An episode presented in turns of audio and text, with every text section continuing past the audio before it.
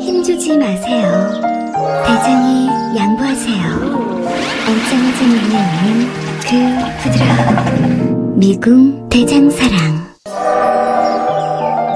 아무도 몰랐어요.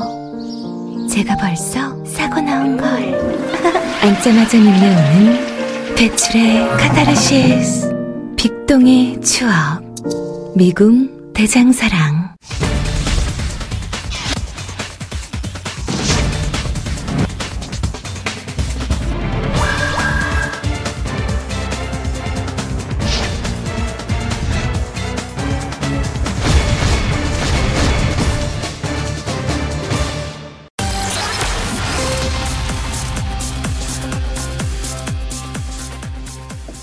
세상을 보는 따뜻한 시선, 깨어있는 시민을 위한 알찬 프로그램, 이슈파이터 진행을 맡은 손수호입니다. 11월의 마지막 날, 보다 풍성하고 유익한 이슈들로 여러분의 오후 5시를 채워드리겠습니다. 아, 11월 30일 금요일 이슈파이터 시작합니다.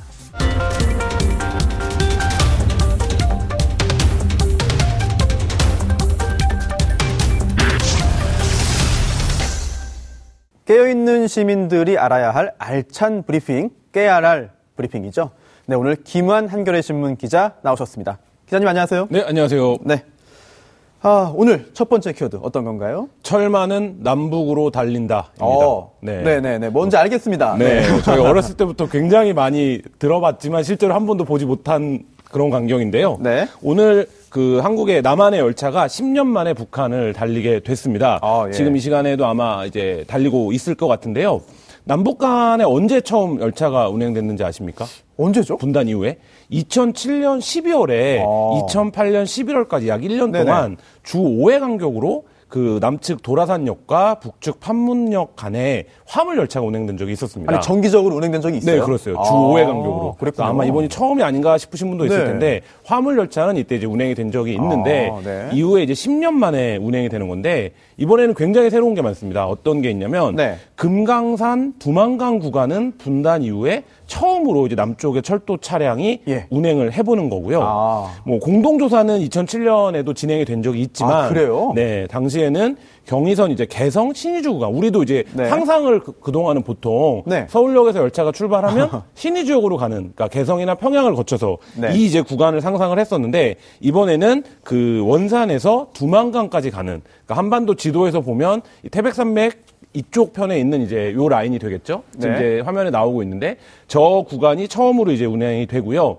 이번 공동조사에 투입되는 우리 열차는 기관차 한 량, 열차 여섯 량을 포함해서 총 일곱 량으로 구성이 됐습니다. 네. 어, 오랜 기간 조사를 해야 돼 보니까 이 조- 열차에는 뭐 사무공간, 식당칸, 침대칸 등이 이제 마련이 되어 있고요. 지금 나오고 있습니다만 열차의 구성이 뭐 식수와 유류, 조사에 필요한 기구 등도 이제 실려 있는 것으로 지금 아, 알려지고 있습니다. 어, 그러면 지금 화면 보니까 굉장히 재밌는데. 네. 그럼 지금 우리 측 조사단이 열차에서 내리지 않고 숙식도 다 열차 안에서 해결을 하는 건가요? 네, 그렇게 지금 알려지고 있는데 그래서 중간에 이제 물을 한번. 북측으로부터 제공 받아야 한다 뭐 이런 얘기들이 나오고. 있고요. 네. 그리고 그것도 궁금하잖아요. 우리 기관사들은 북측 지역에 철로를 운행해 본 적이 없으니까 그렇죠. 우리 열차가 가더라도 운행을 누가 해야 되지 이런 어. 생각이 드는데 예. 그래서 이 부분과 관련해서는 판문역까지는 이제 우리 측 남측 기관사가 운행을 하고 네. 판문역에 가면 북측 기관사가 넘겨받는 기차를 어. 뭐 이런 형식으로 지금 이제 네. 어, 운행이 된다라고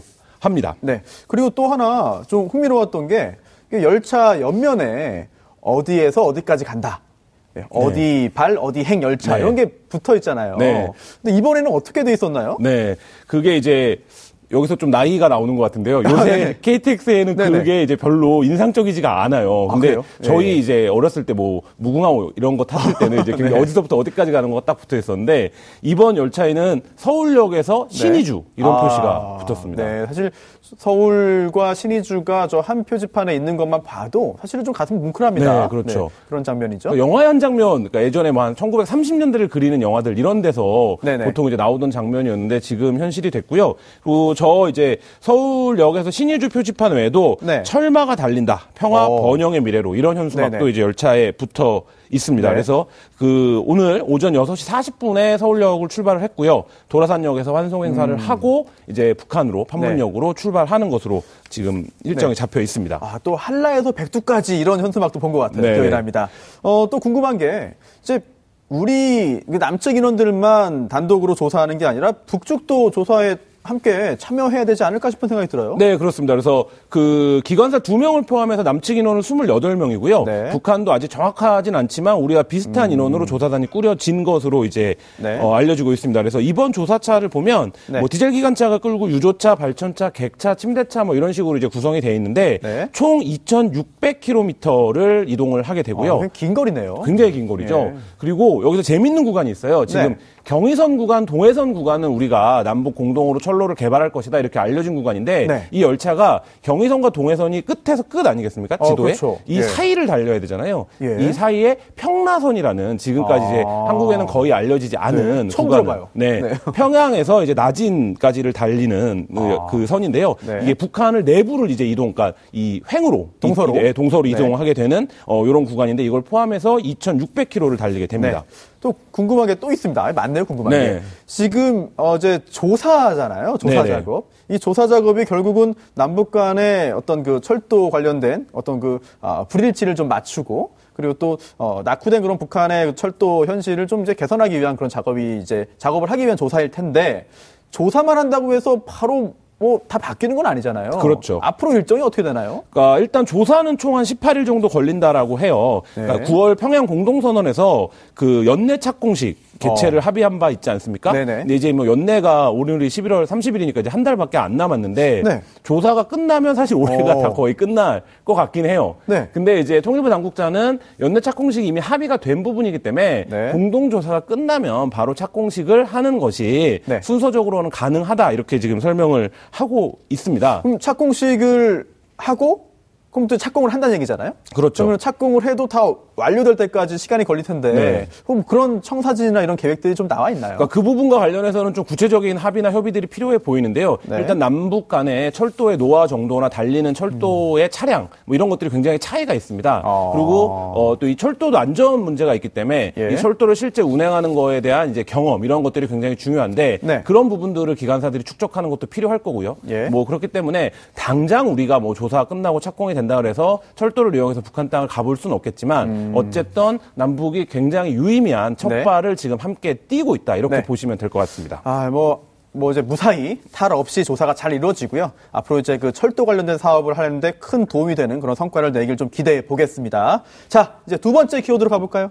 청와대 물갈이 신호탄 어, 청와대 물갈이 신호탄? 네. 이거 혹시 청와대 특별감찰반 인원 전원 교체 이거 이 이야기입니까? 네, 그렇습니다. 어. 좀, 좀 일반 사람들은 특별감찰반이 도대체 뭐야? 이런 네. 이제 반응들도 있던데요. 네. 어, 오늘 조국 청와대 민정수석이 이른바 비위 혐의에 휩싸인 청와대 특별감찰반, 그러니까 예. 민정수석실 반부패 비서관실 산하에 있는 조직입니다. 예, 예. 이 이들을 전원 교체할 수밖에 없던 이유를 직접 설명을 했는데요. 아, 뭔가요? 네, 김의겸 대변인을 통해서 이제 기자들에게 문자로 전달을 했습니다. 예. 그래서 민정수석실 특별감찰반 직원 중 일부가 비위 혐의를 받고 있는 것 자체가 어. 특별감찰반이 어, 제대로 업무를 수행할 수 없는 환경, 조건이라고 판단을 했고 예. 조직 쇄신 차원에서 전원 소속청 복귀 결정을 건의했다 이렇게 네. 밝혔는데요. 네. 그러니까 사실이냐 아니냐 여부는 둘째고 일단 음. 혀- 조직의 특성상 혐의를 받는 것만으로도 이 조직이 제대로 기능을 할 수가 없는 상황이 됐기 때문에 전원 교체하는 것이 불가피했다 이렇게 설명을 한 겁니다. 그런데 아무래도 특별감찰반이 수행해야 되는 그런 그 업무의 특성도 아마 그 아, 고려된 게 아닌가 아, 그런 생각이 드는데요.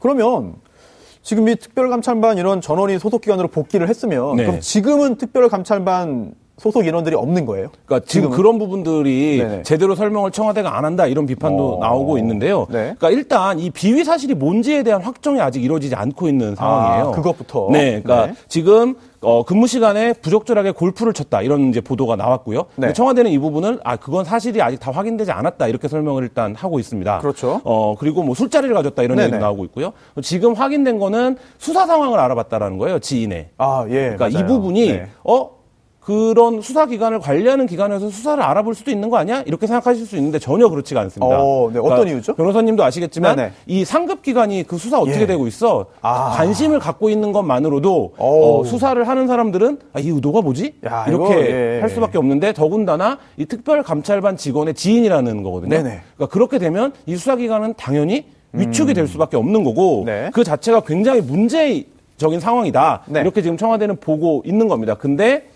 이게 이 문제만 있는 게 아니죠. 네. 비서관의 음주운전이 아, 걸린 사건이 있었고 네. 청와대 기강 이런 문제도 있었죠. 네, 그렇죠. 그래서 이 청와대 기강의 해이 논란이 있는 가운데 청와대의 이 특별 감찰관이 어, 근무 중에 비위를 저질렀다. 이런 것들이 이제 겹치면서 네. 전원 교체라는 굉장히 어. 강수가 나온 게 아닌가 네. 이런 생각이 듭니다. 사실 이 지금 특별 감찰 반 이야기를 하고 있는데 이게 특별 감찰관하고는 또 다른 거잖아요. 다르죠. 예. 그래서 지금 아, 특별 감찰관은 특별감찰관 법에 의해서 만들어진 거고 별도 조직이고 국무총리 산하에 네. 있는 거고 이 특별감찰반은 이제 그 대통령 비서실 직제에 의해서 어 이제 청와대에 있는 거잖아요. 네. 그런데 이제 많은 분들께서 이 특별감찰반이 도대체 뭔가 그렇죠. 어떻게 구성되어 있고 무슨 일 하는지 이것부터 많이 궁금해하실, 궁금해하실 것 같아요. 네, 그 특별감찰반은 일단 청와대 외부의 부처와 공사 직원들을 감찰하는 반부패 비서관실 산하 조직입니다. 아. 근데 이 조직의 정확한 규모가 알려져 네. 있지 않아요. 아 그래요? 예, 그래서 대략 한 20명 정도 안팎이 근무하고 있다더라. 추측인가요? 네, 정도를 아, 네. 청와대 출입하는 기자들이 알고 있는 거죠. 네네. 그래서 이제 앞서 말씀하신 민정비서관실 산하의 특별감찰반은 네. 대통령 친인척 비리를 집중 보는 조직입니다. 아. 이 조직은 모든 정부에 네. 다 있었어요. 네. 근데 이 특별 감찰반은 지금 조금 특이한 조직인데요. 네. 이게 왜 그러냐면 공직자 비리 수사처 공수처라고 어, 네, 부르죠. 공수처. 공수처를 만드냐 안 만드냐 이 논란이 계속 되고 있는데 네. 어, 그 공수처와 업무가 중첩될 이유가 있다라는 이유로 음. 특별 감찰관을 임명하지 않고 있습니다. 아, 네. 근데 이 특별 감찰반은 있는 거죠. 그렇죠. 예, 그러니까 이, 이게 뭔가 청와대가 조직을 어, 운영하는 게 합리적이지가 않다. 이런 아, 비판이 지금 이제 나오고 있고요. 그래요? 관련해서 아까 비위 사실을 확정하지 못했다라고 얘기했는데 예. 이 조직을 전원 물갈이한다 이러면 당연히 제일 궁금한 게 그럼 그 조직이 몇 명이고 누구 네. 누구가 있었는데 누구 누구가 어디로 돌아가고 예. 음. 어디서 또 누가 파견을 오는 거냐 이런 부분이 중요할 텐데 네. 이 부분과 관련해서 청와대는 정확하게 공개하기가 아, 어렵다 이렇게 네. 답변을 하고 있는 거죠. 사실 이 특, 특별감찰 반 소속 그 직원들의 업무의 그 내용, 이게 뭐 특성이 있으니까 뭐 정확하게 인원수 뭐 누구인지를 공개하지 않는 듯한 그런 느낌도 들긴 하는데 그래도 지금 상황이 이렇게 되다 보니까 많은 분들이 궁금해하고 있는 네. 것 같습니다. 그리고 이런 이제 권력기관의 특성상 이 조직이 뭔가 비밀에 휩싸이기 시작하면 예. 그 조직이 무슨 일을 하는지가 노출이 어. 되지 않기 때문에 오히려 이제 그런 부분들에 네네. 있어서 조직 규모나 업무 범위 이런 것들은 좀 투명하게 공개될 필요가 있는데 네. 그런 것조차도 좀 지금 어, 너무 공개가 안 되고 있는 것 아니냐 이런 비판도 나오고 있습니다. 그렇다 보니 지금 야당이 강하게 지금 공격을 좀 하고 있습니다. 네. 뭐 오늘 굉장히 원색적인 비난이 나왔는데요. 어. 김성태 자유한국당 원내대표는 이렇게 얘기를 했습니다. 네. 민정수석이 SNS나 하고 있으니 청와대 기강이 네. 이렇다. 이렇게 네네. 이제 해이해졌다. 이렇게 얘기를 했는데요. 예. 그래서 이 민정수석 이죠. 조국 민정수석을 겨냥을 해서 사퇴해야 된다. 아. 이런 이제 목소리를 내놓고 있습니다. 네. 그래서 뭐 전원 교체하겠다라고 하지만 조국 수석이 사과하지 않고 어, 사퇴하지 않는 한 문제가 해결되지 음. 않는다 이런 얘기를 이제 자유한국당의 어, 다, 그 윤재호 의원 같은 부분도 하고 있고요. 네. 앞서 제가 말씀드렸던 이제 이 기- 내부 기강 회의가 결국 특별 감찰관이 25개월째 공석인 상황과 연결을 지으면서 네. 공수처를 만든다고 하면서 이 자리를 비워놓는 게 좀 기강 회의로 이어진 게 아니냐 뭐 이런 어. 비판도 하고 있는 겁니다. 어, 그러면 좀 개인적인 궁금증인데 지금 특별감찰관을 지금 비워놓고 있잖아요. 네. 그럼 지금 공석인데 그럼 지금 이게 그 공수처와의 어떤 그 여러 가지 그 모순점 때문에 자리를 비워놓고 있는 게 좀 공식적으로 확인된 사실인가요? 그거는 아니고요. 그러니까 네. 왜 이, 임명하지 않, 않은 게 그런 이유가 아니겠느냐, 뭐 이런. 얘기들이 나오고 있는데 사실 뭐 그 25개월째 공석인 것은 그 자리를 없애는 게 아니라고 한다면 네. 음. 어, 정상적이진 않은 상황이긴 하죠. 제대로 된 설명을 하든가. 근데 네. 이제 이 문제를 어, 야당은 그 어쨌든 공격의 소재로 삼아서 네. 이거 봐라 조직이 제대로 꾸려지지도 않았고 그러다 보니까 이런 문제가 발생했다 이렇게 지금 공격을 네. 하고 있는 상황입니다. 사실 지금 보수 야당에서는 청와대 여러 그 공직자 중에 이 조국 민정수석에 대한 공격을 여러 차례 펴는 것 같아요. 네, 이번에도 역시 조국 수석에 대한 공세가 지금 계속되고 있는데 뭐 어떻게 보세요? 이 조국 수석이 지금 사퇴할 만한 사안인가요? 글쎄요, 뭐 그거는 정치적인 입장에 따라서 네. 판단이 다르긴 한데요. 민정수석이란 자리가 원래 그렇습니다. 인사 관련해서 문제가 나도 어, 민정수석의 검증 책임이 네. 불거질 수 있고 이렇게 공직 사회의 기강이 해이되는 상황이 나면 민정수석실은 뭐 했냐, 뭐 이렇게 이제 비판을 받는 자리고 음. 네. 또 특히 조국 수석이 굉장히 이제 인지도가 높고 그 청와대 여러 수석들 중에서 그 대중적으로 널리 알려진 인물이다 보니까 야당이 주요하게 공격을 하고 있고요. 지금 이제 조국 민정수석뿐만이 아닙니다. 임종석 비서실장도 어, 네. 굉장히 강한 공격을 받고 네네. 있습니다. 그러니까 생각해 보시면 비서실장이 임종 그러니까 기- 전에 박근혜 정부에서 김기춘 비서실장 정도를 네. 제외하면 이렇게 이제 야당이 매일매일 비서실장을 비판하던 때가 있었나. 싶을 정도인데요. 뭐 선글라스 사건도 아, 있었고 예. 여러 가지 사건들도 있었는데 그래서 이 청와대 그 보좌진의 사퇴를 이제 야당이 주장을 하면서 이 조국 민정수석과 임종석 비서실장을 주요한 타깃으로 지금 하고 있습니다. 혹시 뭐 유력한 차기 주자로 인식을 해서 좀 견제하는 그런 차원도 있을까요? 뭐 그런 부분도 반영되지 않았다라고 말할 수는 없을 것 같고요. 네. 뭐 임종석 비서실장 같은 경우에 유력하게 자천 뭐 타- 여러 언론에서 거론이 되고 있기 때문에 그런 부분도 이제 반영이 되고 있는 것 같습니다. 네, 아, 청와대 소식은 여기까지 확인해 보고요. 자, 이제 마지막 세 번째 키워드 확인해 보겠습니다. 유성기업 폭행 사건 들여다보니입니다. 아, 제가 볼 때 이게 유성기업 폭행 사건보다 이 들여다보니에 네. 좀더 핵심이 있지 않을까 싶은 네, 생각이 듭니다. 그렇습니다. 뭐 그 계속 그 포털에서 실시간 검색어 상위를 차지하고 뭐 동영상이 돌고 특히 이제 보수 언론에서 집중적으로 보도를 네. 하고 있기 때문에 상황은 아실 텐데요. 네네. 그 이제 조합원들에 의해서 회사 임원에 대한 폭력 사건이 벌어진 거죠. 그렇죠. 근데 이제 그것과 관련해서 이제 뭐 여러 가지 다양한 공격들 그리고 이제 해석들이 나오고 있는데 네. 이 부분과 관련해서 이제 유성기업 지회가 예. 한 시간 가량 어, 폭행이 이어졌다라는 것은 가짜 뉴스다 이렇게 지금 반발을 하고 있는 겁니다. 음. 네. 물론 이제 폭행이 벌어진 상황 자체에 대해서는 깊은 유감을 표했지만 네. 이런 표현을 썼어요. 네. 하인이 상전을 때리니 뉴스가 된다. 어. 이 얘기는 무슨 얘기냐면 네. 지난 한 8년여의 시간 동안 유성기업 노조가 굉장히 많은 파괴, 그러니까 탄압을 받아왔다라는 거예요. 네. 그래서 실제로 노조 파괴 시나리오 이런 것들이 공개가 되기도 했고, 네. 뭐그 세 분 정도가 돌아가시기도 했고, 네네. 뭐 이런 상황이었는데 그 기간 동안은 전혀 보도를 안 턴 언론들이 음. 네. 어, 노조 조합원이 기업 임원을 폭행했다라는 사실이 알려지자 마치 대단한, 그러니까 전에 네. 없었던 사건이 난 것처럼 대대적으로 보도하고 있다 음. 이런 비판을 지금 하고 있는 겁니다. 사실 이 유성기업 관련해서 이번 그 폭행 사건이 크게 보도되기 전에는 대표적인 노동 탄압 사건으로 많은 분들이 알고 계셨거든요. 그렇죠. 그래서 이번 폭행 사건에 대한 그런 판단은 또 별도로 해야겠습니다만 네. 도대체 유성기업에서 왜 이런 일이 생겼는가 그런 배경, 그동안의 어떤 역사 이런 것도 한번 짚어볼 필요가 있지 않을까 싶어요. 네, 유성기업은 지금 있는 대표적인 장기 투쟁 사업장이라고 부르는데요. 네. 투쟁을 오래 하고 있는 노조가 사업장 중에 한 명이다, 한 명, 한 곳입니다. 네. 그러니까 8년째 지금 하고 있는데 아이고, 네. 유성기업이 유명해진 이유는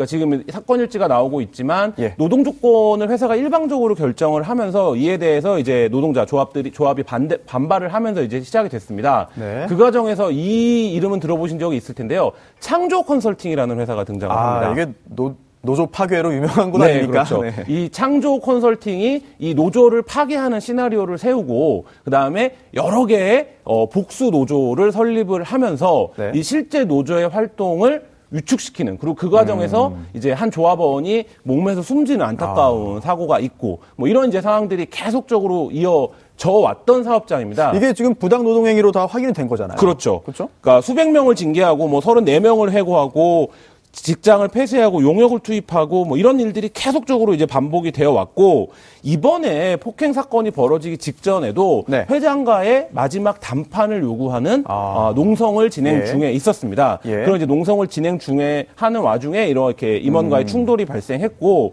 어, 이 상황은 이제 1, 2분 만에 사실 정리가 됐다라고 해요. 네. 그 부분은 경찰도 이제 확인을 했던 부분인데, 그래요? 네네. 근데 회사 측은 또 다른 얘기 하더라고요. 네, 회사 측은 좀 다르게 설명을 하고 있습니다. 그러니까 근데 뭐 폐쇄로 TV 에 CCTV에 찍혀 있기 때문에 그 부분에 대한 진위는 수사가 시작되면 금방 네. 드러날 것 같은데요. 그럼 네, 지금 아까 그 회장이라고 이제 말씀하셨는데 그게 그 유시영 전 네. 대표이사를 이야기하는 건가요? 네, 그렇죠. 어. 유시영 회장과 직접 교섭을 해야 문제가 풀린다 이렇게 지금 조합은 보고 있어요. 실제 오너니까요. 네, 그렇죠. 근데 회사는 실제 그 협상 파트너는 다른 사람이 나서면 법적으로 네. 문제가 없기 때문에 그렇죠. 음. 그 부분은 어 무리한 요구다 이렇게 주장을. 음. 하고 있는 거고 이게 이제 보수 야당에 의해서 네. 노조 노조가 갑질을 한다 이런 네. 프레임으로 지금 또 네. 얘기가 되고 있는 상황이기도 합니다. 아, 사실 이게 그 유시영 전 대표이사가 징역 1년 2개월형 실형까지 확정돼가지고 복역을 했어요. 네, 그렇죠. 그 후에 이제 이거 출소를 한 상태인데 사실 엄격하게 법을 따졌을 때 과연 지금 이 유성 기업의 그 사건 이 갈등이 어떻게 해결될 것인가 네. 좀 굉장히 좀 답답한 마음이 들거든요. 네, 그렇습니다. 이렇게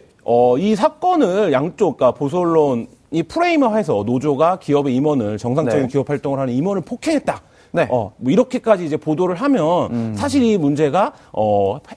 그러니까 긍정적으로 풀릴 가능성이 점점 줄어들게 됩니다. 네. 그러니까 언론의 역할 가운데 하나가 사회적 갈등을 해소하고 사회적 갈등을 증폭시키지 않는 역할을 하는 것도 주요한 어, 역할일 텐데 네. 이 부분과 관련해서 오히려 좀 그거 역행하는 음. 굉장히 선정적인 방식의 보도들이 이루어지고 있어서 그 부분이 좀 오히려 상황을 이 8년이나 넘게 그 이어져 온 이 이제 투쟁 상황을 더 악화시키는 게 아닌가 이런 생각도 듭니다. 네, 어, 물론 이번 폭행 사건에 대한 여러 가지 평가도 있어야 되겠습니다만 그 배경에 무엇이 있었나 굉장히 긴 시간 동안 노동자들이 이렇게 문제 제기를 하고 투쟁하는 이유가 무엇인지까지도 살펴보는 그런 아, 계기가 되었으면 좋겠습니다. 네, 지금 말씀 감사합니다, 기자님. 고맙습니다. 네, 감사합니다. 네, 여러분께서는 지금 생방송으로 진행하는 이슈파이터와 함께하고 계십니다. 오늘 방송 좋았나요? 방송에 대한 응원 이렇게 표현해주세요. 다운로드하기, 댓글 달기, 구독하기, 하트 주기. 더 좋은 방송을 위해 응원해주세요. 그리고 2부도 함께 해주세요.